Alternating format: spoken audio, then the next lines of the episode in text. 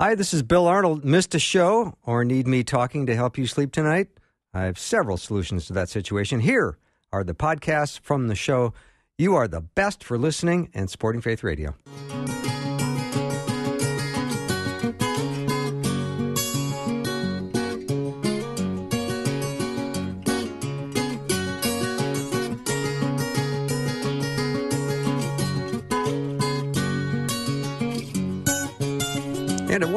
Welcome to Afternoons with me. I'm Bill Arnold. I hope you enjoyed that last hour with Vince Miller. What a great guy. It's a great uh, hour. If you missed any of it, definitely want to head over to myfaithradio.com. You will find the afternoon show page, and you can start uh, right from the beginning because we talked about things that can help men, disciplines, and this might be something you're going to want to pass on to someone you know of the male gender. So uh, this can be a great uh, hour as well. Kim Ketola is in the studio. We're going to bring her on in just a minute. And then Dr. Michael Brown is going to be with us in the second half hour. He's written a new book on Job. So that's going to be a great uh, time with him as well. So take 60 seconds and bring on Kim. We live in a connected world, but no advancement in technology can offer real peace, hope, or encouragement. You can use technology to stay connected to the true source of life, God, when you download the free Faith Radio Network app. The app allows you to listen to previously aired programs, read articles, and listen to the live stream. Search for Faith Radio Network in your App Store to download the free Faith Radio Network app today. We're connecting faith and life together. It helps me stay positive and keep a positive outlook on life. It brings up my spirit and um, really gives me more knowledge on the Bible. Learning how to apply God's Word to everyday life and how to take hold of everything Christ died to give us and make it real and alive in my life. Faith Radio.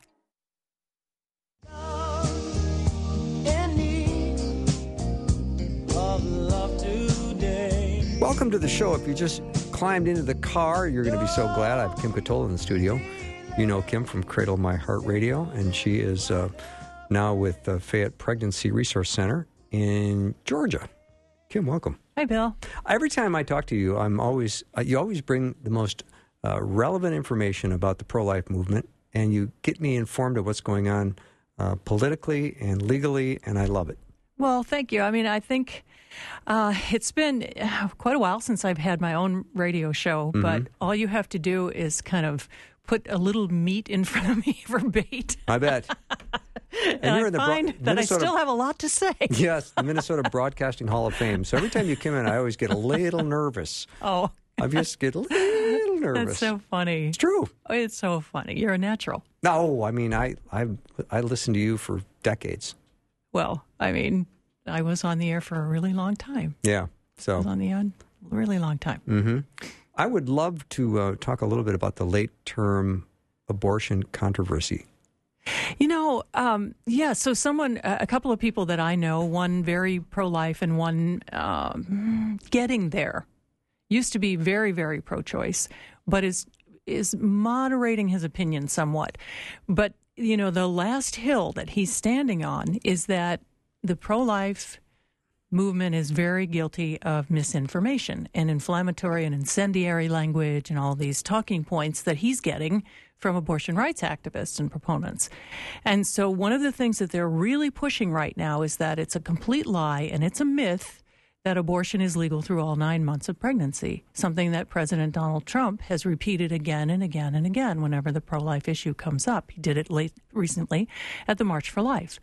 And, you know, he will say things like Governor Northam uh, would allow for a baby to be executed if it survives an abortion. He didn't put it that succinctly or elegantly, but that's what he was talking about. And essentially, it is true.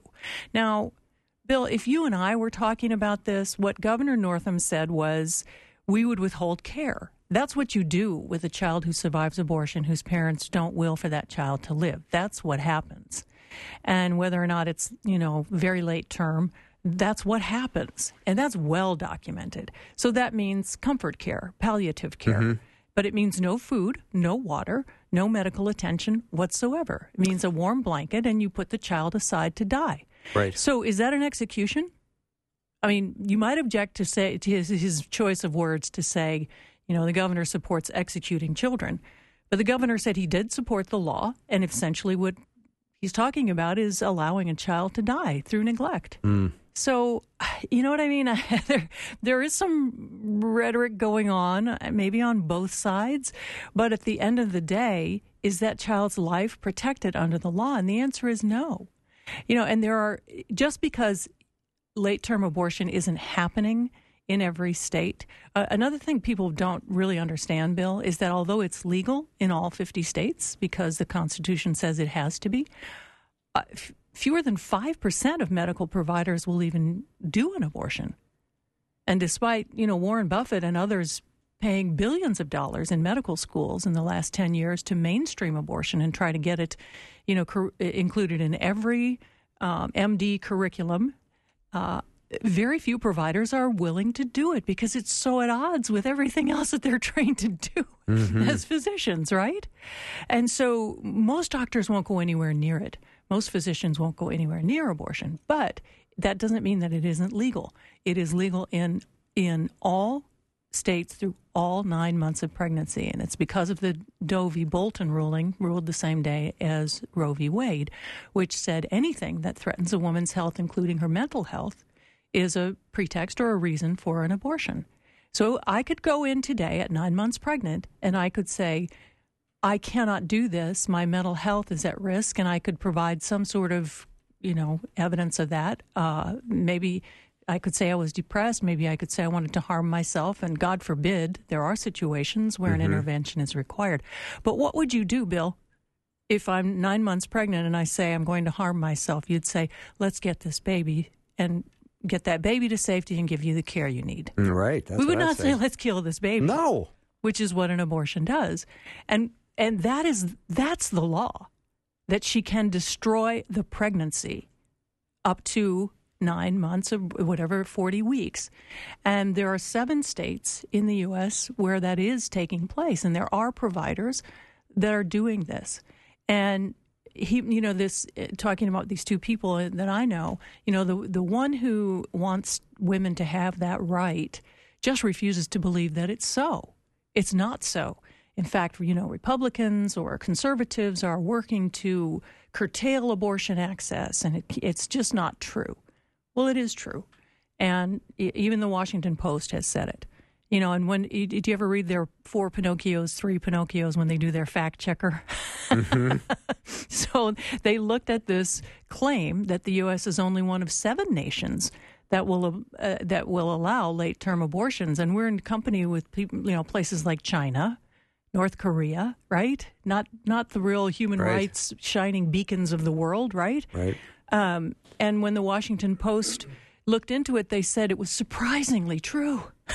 right? Okay. We're, we're surprised that a conservative would put out a true statement like this that's, you know, uh, something nobody wants to hear or believe, but they went so far as to give it the Geppetto check mark, which in their Pinocchio mm-hmm. measure means true. Yeah. There's no there's no falsehood about it whatsoever.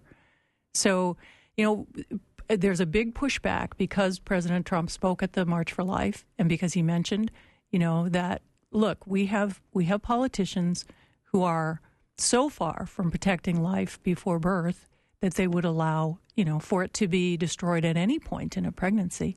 There's a big pushback. That's not true. That's misinformation. That's fear mongering. That's a lie. You know, it's more of his lies and so on and so on. But it is true. We may not, I, we may not agree about the way that he said it. You know, if I were his speechwriter, I would have put it a little differently mm-hmm. for him. But the facts of what he is saying are true as hard as it is for us to believe that in, in our country. You know, as hard as it is for us to accept that. Kim, I had a guest on the show, and you'll probably be able to help me with who this is, but she was a nurse and she had to, I think there was a child taken from a botched abortion to this room where this baby was laid on a table and left to die. And but, she went in and held the baby for 40 minutes. I, probably Jill Stanek. It sounds like her story. Might be Jill Stanek, yeah. Yeah, and well, I think the baby had Down syndrome. Okay. If I remember Jill's story, and again, this is just my my recollection of it. It was a botched abortion. Well, the baby survived. Yes. So the okay. baby survived. Yes. uh, and they what they did in cases like this when a baby survived an abortion attempt is they put it in a warm blanket and they left it in the soiled utility room. Mm-hmm. And I would, that detail of the story has always stayed with me. Bill. Yeah. You know, the final indignity Oh, to a helpless child. Where are you going to put them until they expire? The soiled utility room, right? This is where the dirty linen of the hospital goes. Mm-hmm. And this is where the babies are put until they expire. And it took, and in her case, so this was the first time she'd experienced that. And she said, Well, I'm not going to leave this baby in the soiled utility room. So she sat there and held the baby for 40 minutes. And then later she challenged the leadership in the hospital, which was ostensibly a Christian institution. And it cost her her job, but she's become, you know, a strong voice for life. I think she was probably one of the sponsors or writers of the Born Alive Protection Act that was signed under President Bush uh, because she had seen it and lived it and knew how horrendous it really is. Kim, this is always powerful. It's hard to um, process this information because it's, it's so hard to hear. Well, it sounds like some developing world country that has no civilized. You know what I mean? No, it sounds- does. It just sounds like uh, some dystopian uh, fiction, doesn't Not it? really happening in some nice suburban hospital somewhere in Right. the U.S. Right. Hmm. But the reality is that, you know, a million children lose their lives to abortion in America every year. So what is it, 3,000 a day?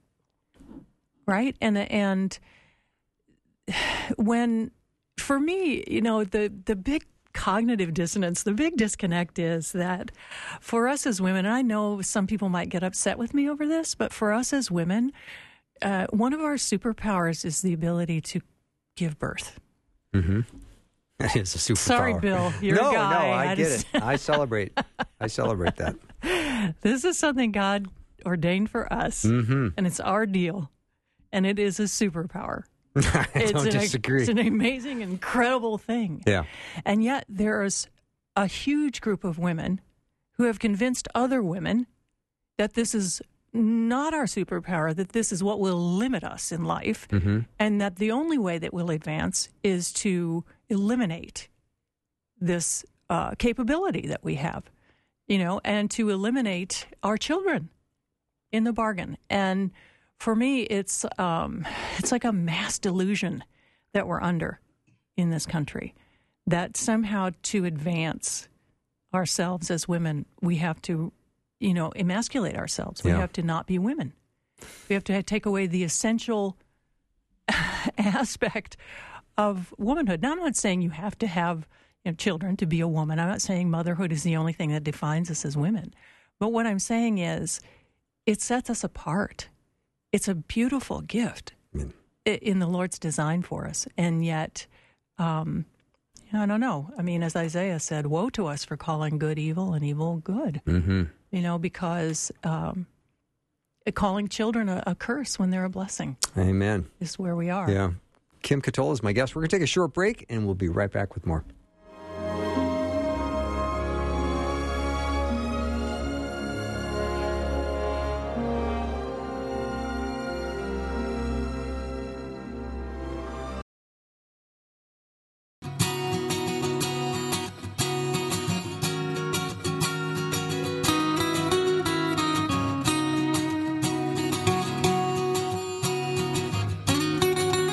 Glad to have Kim Ketola in studio.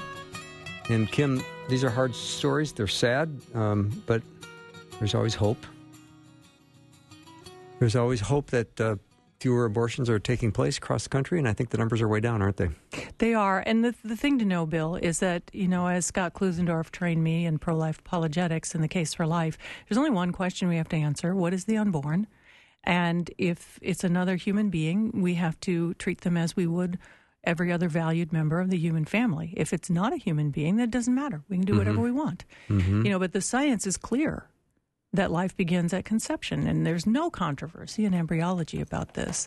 It's just a philosophical question of when we should begin to value life. Mm-hmm. And we want to move that line. You know, Pete Buttigieg said in response to a question about, you know, where he stands on abortion, he said, the best I can offer is that if we can't agree on where to draw the line as to you know when it should and shouldn't be legal, the next best thing we can agree on is who should draw the line.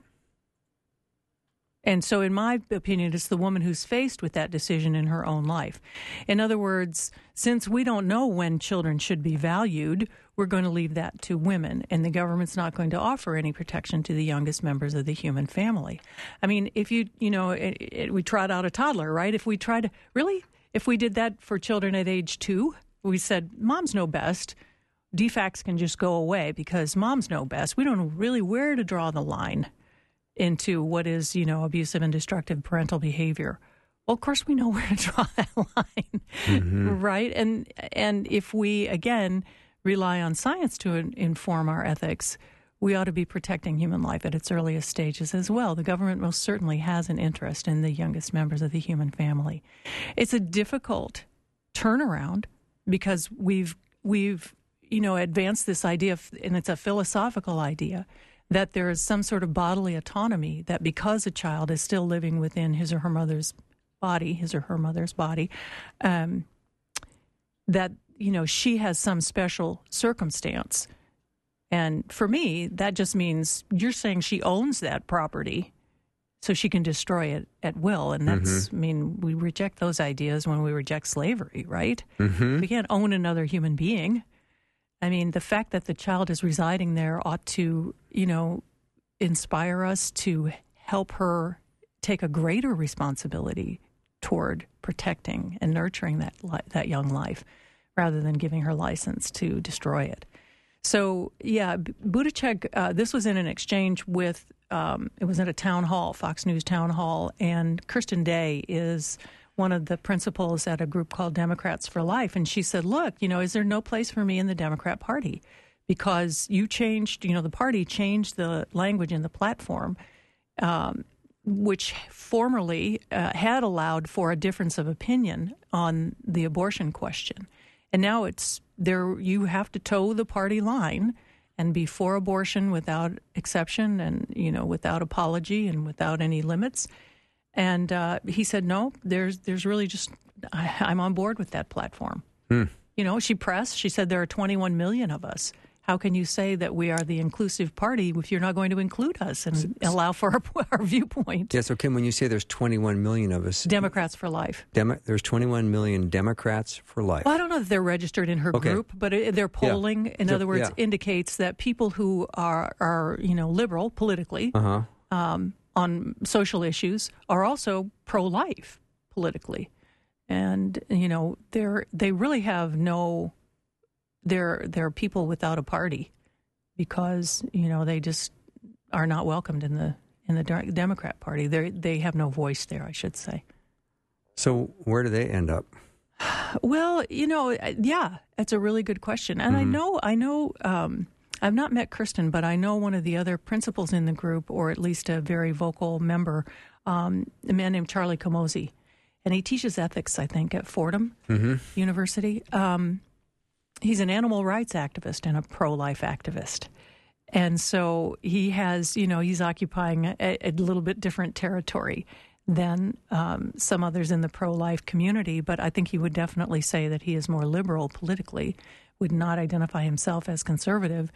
Um, and he's worked very, very tirelessly to help, you know, persuade others who are liberal politically to, you know, take this issue more seriously and to to to take it more scientifically, to take it more ethically, rather than simply saying, "Well, it's a woman's right," and that's the end of the discussion. Mm-hmm. Um, because there are other lives involved beyond the woman who's making that decision to terminate the pregnancy. There's another life involved every time. Yeah. So I had a I had a friend ask me. She said, "How come you don't ever have progressive Christians on your show?" And how would you define a progressive Christian? How would I? Mm-hmm. Um, the first thing that came to mind, maybe this isn't fair. Okay. Extra biblical. okay. Most progressive Christians that I've engaged with um, put a higher value on social justice outreach than on biblical truth. Um, maybe that's unfair. Maybe I just haven't met enough progressive Christians. Um, s- uh, but I think that, you know, God's word is so clear for us on this issue, you know, on the life issue, that life begins not only at conception, as science proves, but that it begins before conception in the mind of God. You know, he, he is our maker. And we can do everything we want to to manipulate, um, you know, cloning and D- all of that stuff is still happening, Bill. It's very quiet these days, but it's all still happening. Um, but you can't patent human DNA. God owns that copyright. You've got to start somewhere Right. and it, it, he started it. You know, there's some great news on the pro-life front on uh, human fetal tissue research. Please tell. Uh, it's been outlawed. The NIH is de- is not outlawed, Whoa, but the really? the NIH is not getting grants if there is human fetal tissue involved in the research. And some side the reporting on it is coming from the other side of the scientists saying, "Hey, they're taking our money for some philosophical nonsense, and here we are, um, you know, curing disease." But all you have to do is look at one of the longest standing experiments where they have been using uh, human fetal tissue injected into mice to try to cure various diseases. And it's called the humanization of mice program. so let me get this straight. All you're doing to the mice is injecting them with fetal tissue. If that makes them human, then what is the fetal tissue derived from? Oh, must be a human being, mm-hmm. right? I mean, all we, Bill, let's go back to World War II and the Nuremberg trials. The Nazis could have had some great breakthroughs with Mengele's experiments. I mean, they were extensive, right? Mm-hmm. But the Nuremberg trials decided eh, unequivocally for all time that medical research conducted without the consent of the subjects is unethical and should and should never be uh, published, should never be utilized. And how can a fetus consent Can't. to giving its life for science? So that's a huge breakthrough that the NIH is um, forcing scientists to look elsewhere and to not exploit human life in their experiments and in their breakthroughs. And is part of that a result of um, the work that was done Yes. undercover with Planned Parenthood? Yes, Interesting. absolutely, because Marsha Blackburn was one hero in the. Uh, she was in the Congress. She's now a senator from Tennessee, but she was one hero who pressed for an investigation as to what was actually happening with fetal remains uh, from abortion providers. And it's a very hard, tricky thing to find out, Bill, because you know the the abortion industry is less well regulated than veterinary clinics Wow. under the privacy provision of Roe v. Wade, there is no mandated reporting by any state or government um, facility that says, you know, you need to tell us what you're doing and what the outcomes are and where the fetal remains are going and so on. And so th- this was one of the things that she pressed to find out about and to get some reporting on and to put some regulations around it. There was some regulations were already in place, but she pressed to have them strengthened. Kim, you make me happy when you come in. Thank you so much for being here. There's a lot to hope for. Oh, is there ever? Kim Ketola has been my guest. We'll take a little break. When we come back, Dr. Michael Brown's going to be joining us about his uh, new book on Job. Be right back.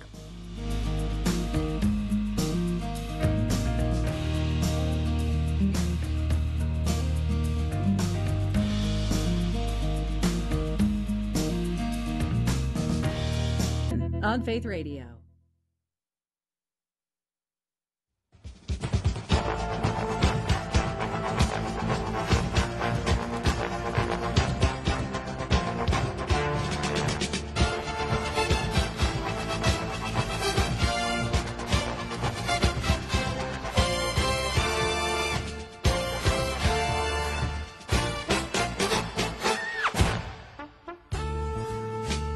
Right, I always have to wait for the trumpet before I start. Welcome back to the show. Dr. Michael Brown is my guest. He's president of Fire School of Ministry and has served as adjunct professor at seven leading seminaries. He holds a PhD from New York University and hosts the Line of Fire. He's written 35 books, roughly.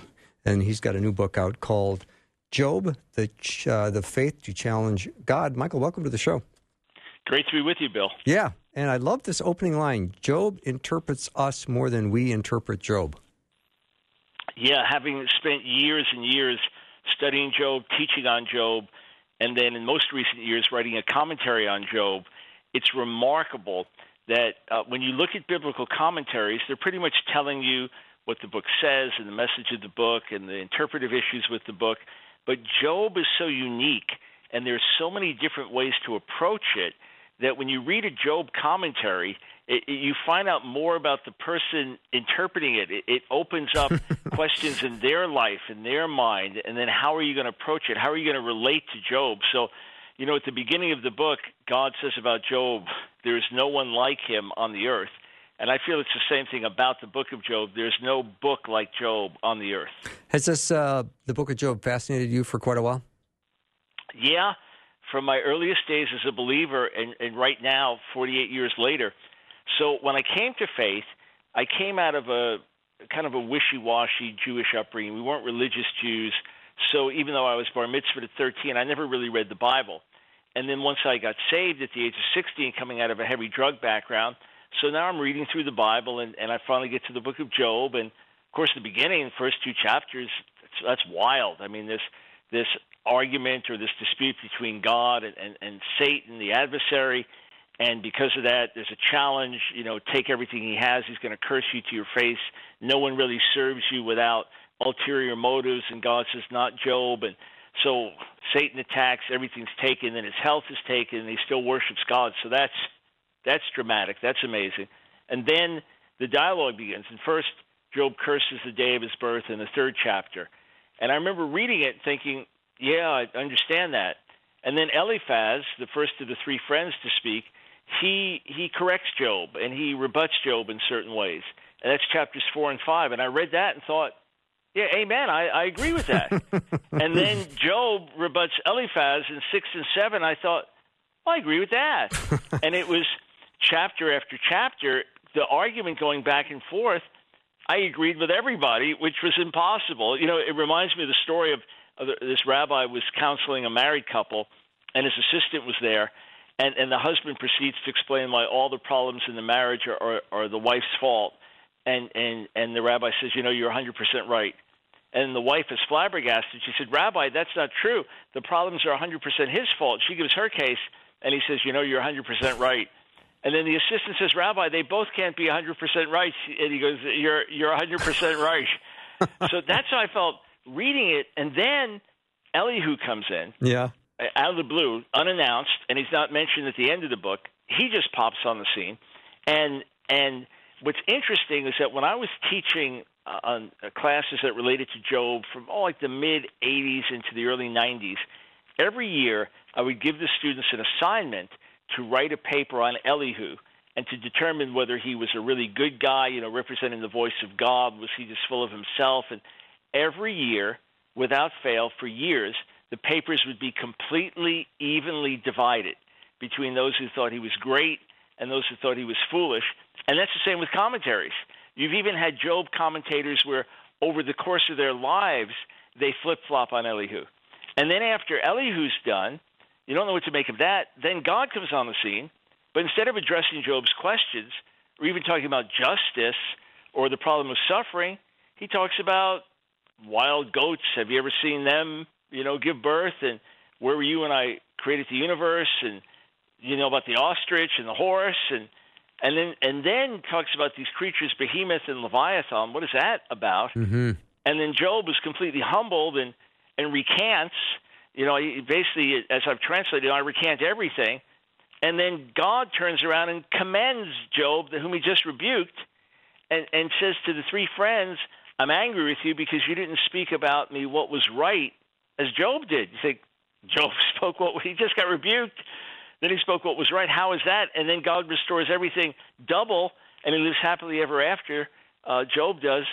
So it's just wow. Eh, there's so much in the book. So it's fascinated me. And it was about ten years ago. I was teaching an intensive seminary class. So it was uh, five nights, six to ten thirty at night, and then all day Saturday, and I, and the Book of Job and I got so gripped with it, I thought I've just finally got to write a commentary. So years later, we're finally able to produce that. Yeah, it's a beautiful piece of work, uh, Michael. And when I think of Job, and I think of the Bible calling him uh, blameless and upright. You would think if that's how you were described in life, you'd be getting a pass on suffering. Yeah. So that's the way things seem to be. Initially, the, the orthodox type of idea that the righteous are blessed and the wicked are cursed, which is reaffirmed over and over in the Bible, especially in the Old Testament, that basically that that's the way it was for Job. He was the, the most godly man on the planet, and he was the, the wealthiest, most prosperous man on the planet. And then calamity hits. Where where's that fit? How does that work? Right. I, I, it's kind of like you serve the Lord your whole life, and then you die and you find yourself in hell. It's like no, this is not the way it's supposed to be. And of course, neither Job nor the friends know what's happening behind the scenes. So the friends basically have to draw a conclusion.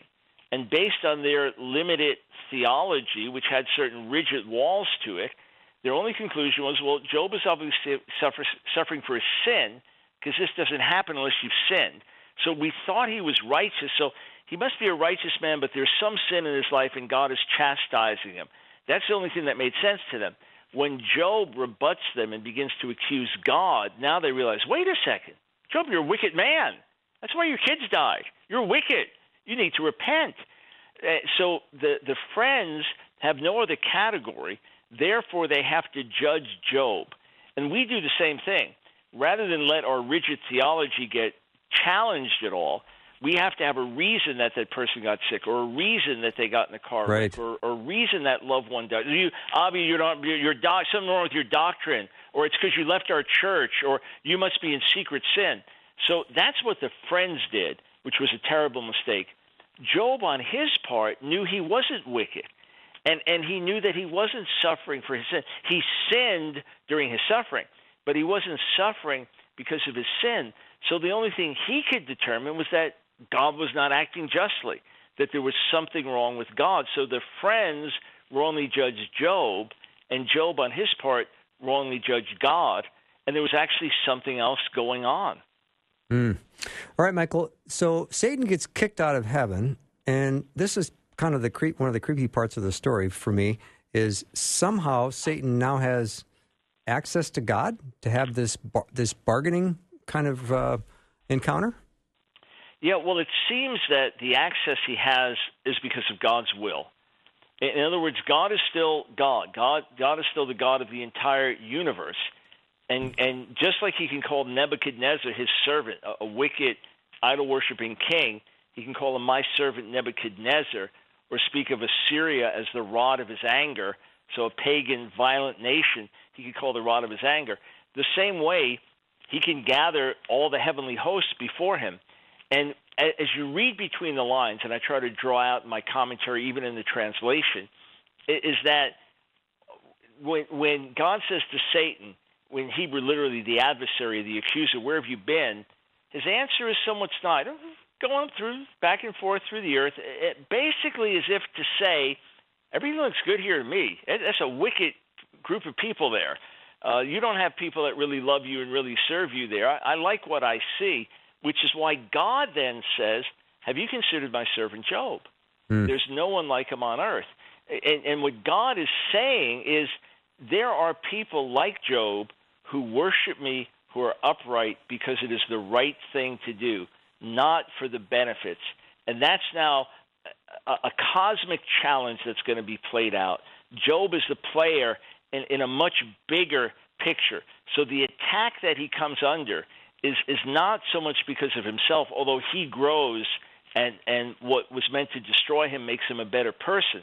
But this is meant now for all of us that something is going to play out, which is going to become a message that is sounded through the heavens and a message that billions of people can benefit by through the centuries. Mm-hmm. Because, uh, Michael, certainly human suffering is something that is uh, an issue everybody thinks about and deals with. And I've oftentimes heard people say, you know, so and so is having a almost a Job experience. And I, I always kind of pause when I hear that because I don't think anyone's had Job's experience. No, I mean people have suffered terribly, but but look at what happens in a short period of time. First, all of his possessions he loses, basically in, in, in a single day. Mm-hmm. Gone, one after another, gone, gone, gone. Everything lost.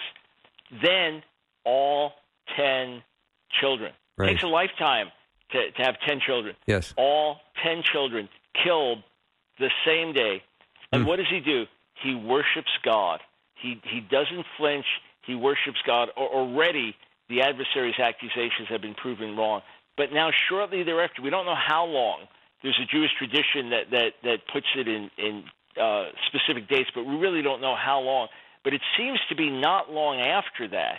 Now, Satan challenges again and now smites him from head to toe with a, a, a whatever it was. It must have been the worst possible disease to put on someone without killing him. Mm-hmm. So he's lost his his prestige. He's he's out on the ash heap with a broken piece of pottery, scratching himself. He's lost his children. He's lost his possessions, and there must be this massive faith agony of what happened. Well, this is not the way it's supposed to happen.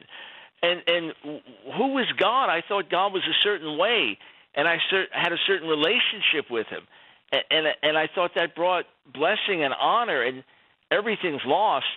So he's got that agony. Even his own wife says, you know, how long are you going to hold on to your integrity? It's extraordinary that God says to Satan in Job 2 that that look at him. He's still holding on to his integrity, even though you're moving to destroy him without moving me to destroy him without a cause.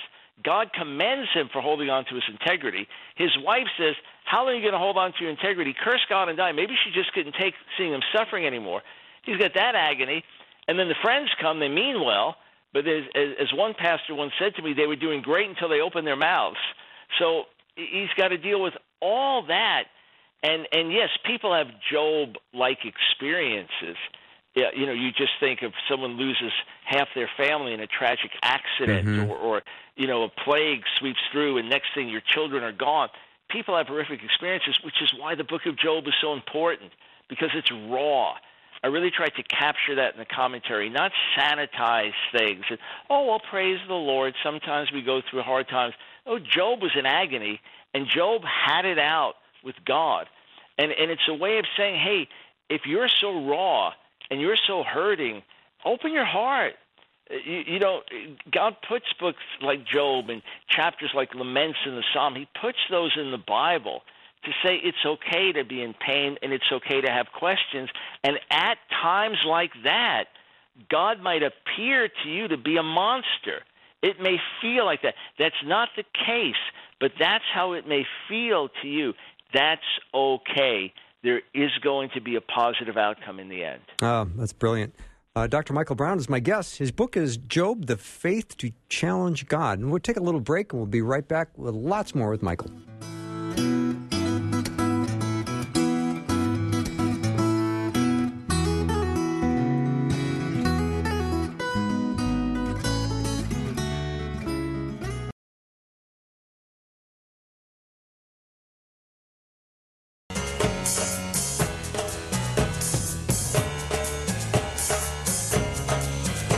Talking about the book of Job. Michael, Dr. Michael Brown has written a book called Job, The Faith to Challenge God. And Michael, I was thinking, you know, the, the, the, the package of losing your belongings, your children, and then having your health destroyed.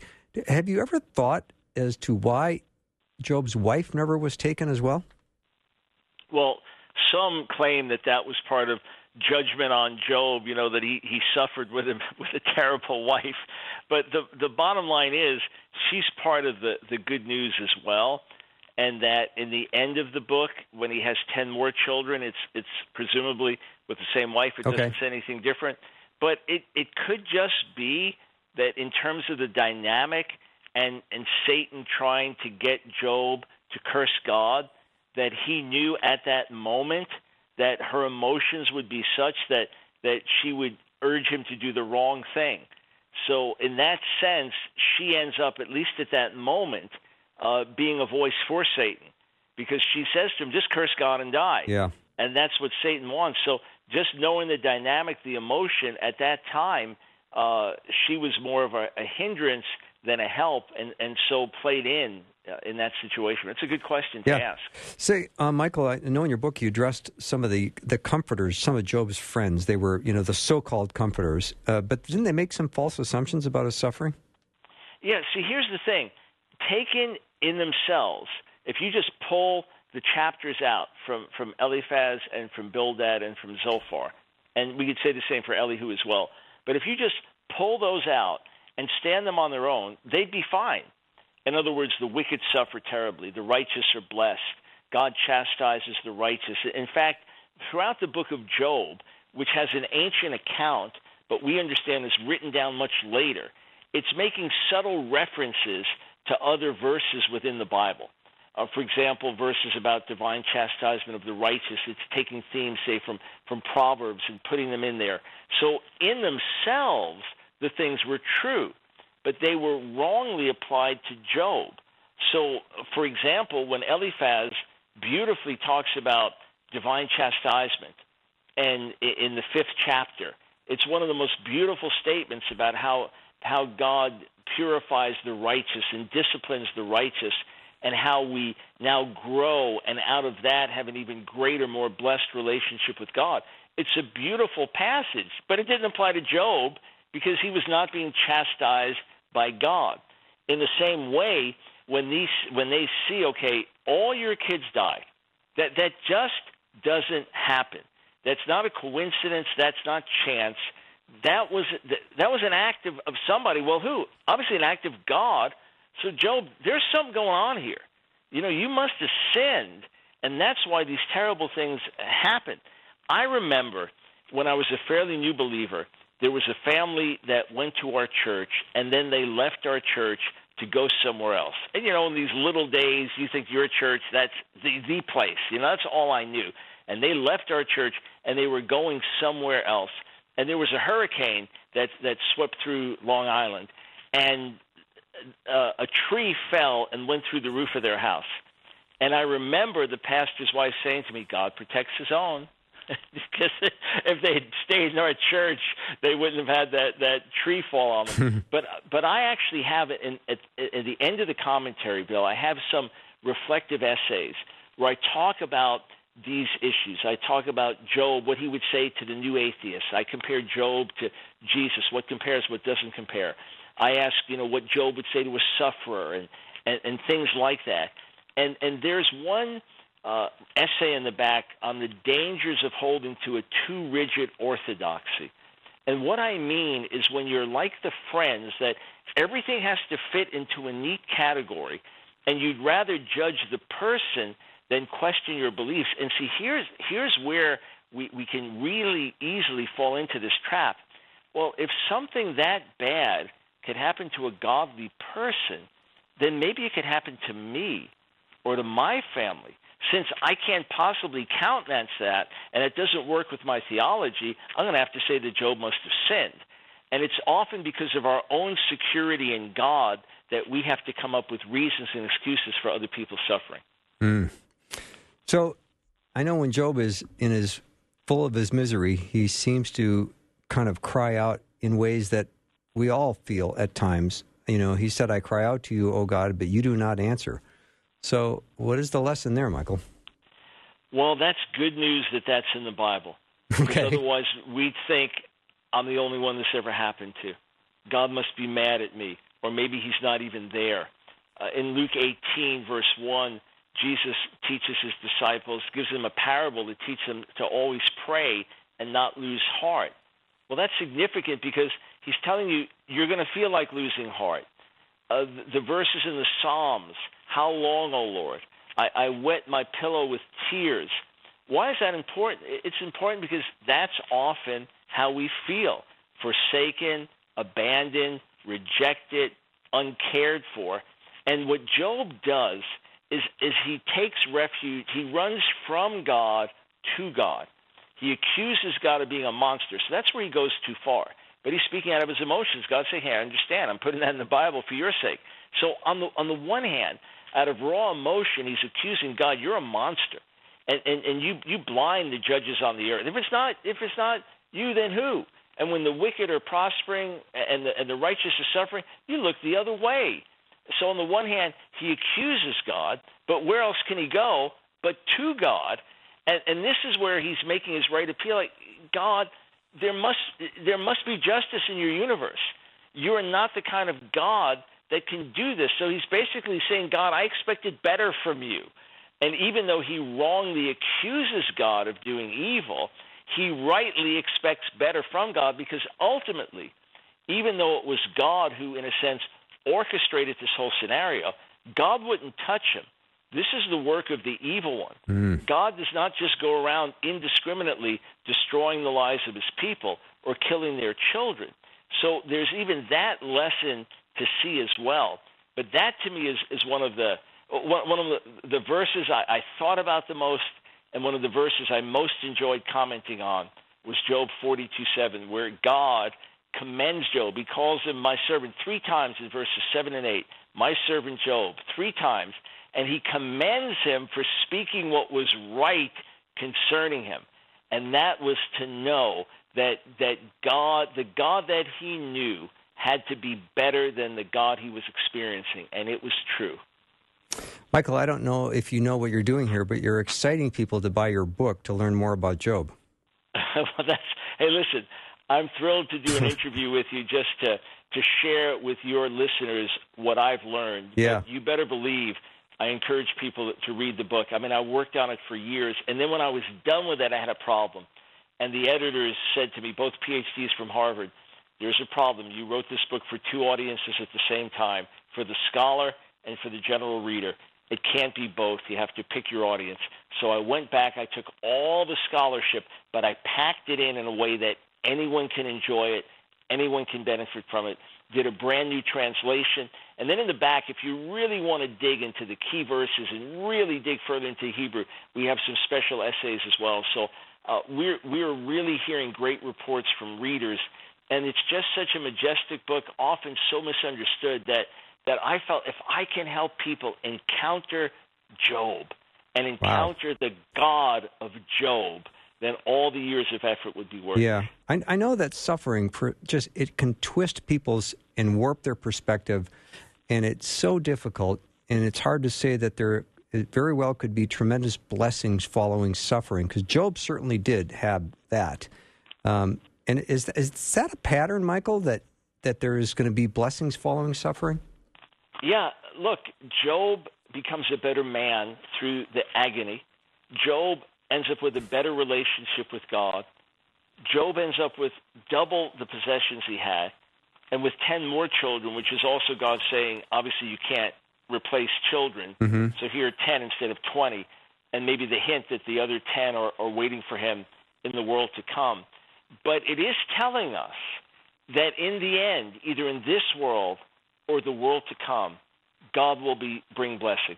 And Job is basically saying, "Look, I've been to hell and back, and I'm telling you, God is trustworthy." He, he, he's talking to people now that see no hope, and and the the, the diagnosis came in, and the, the leukemia in, in your child is incurable, mm. and and and your your husband just left you, and the divorce is final, and you're about to go bankrupt, and at this moment, it is darkness and only darkness and you see nothing beyond it. Job saying, I, I lived in that darkness. I know what it felt. In fact, my words are recorded during this darkness, but I'm telling you, our Redeemer lives.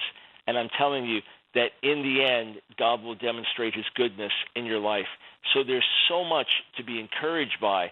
But just knowing, look, if, if you pick, picture a woman that's never seen another woman give birth, and no one ever told her about it, and now she's nine months pregnant. Now what's happening? And now suddenly she's experiencing the worst pain she's ever known, and it's not going away, and it's getting worse. Little does she know she's about to produce brand new life. A human being is going to come forward, and now she can tell other young mothers, "Yeah, the pain is terrible, but here's what comes out of it." God will be glorified and our lives will be blessed. And Job is telling you, you're not alone in your pain. Well, Michael, you've just excited all of us to go study Job. Michael Brown's book is Job, The Faith to Challenge God. You're going to want to get your hands on this one. Michael, thanks for doing the show.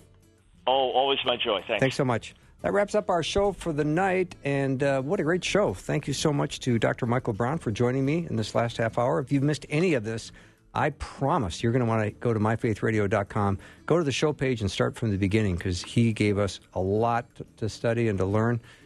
And have a great night, everyone. Um, I will see you tomorrow. God bless.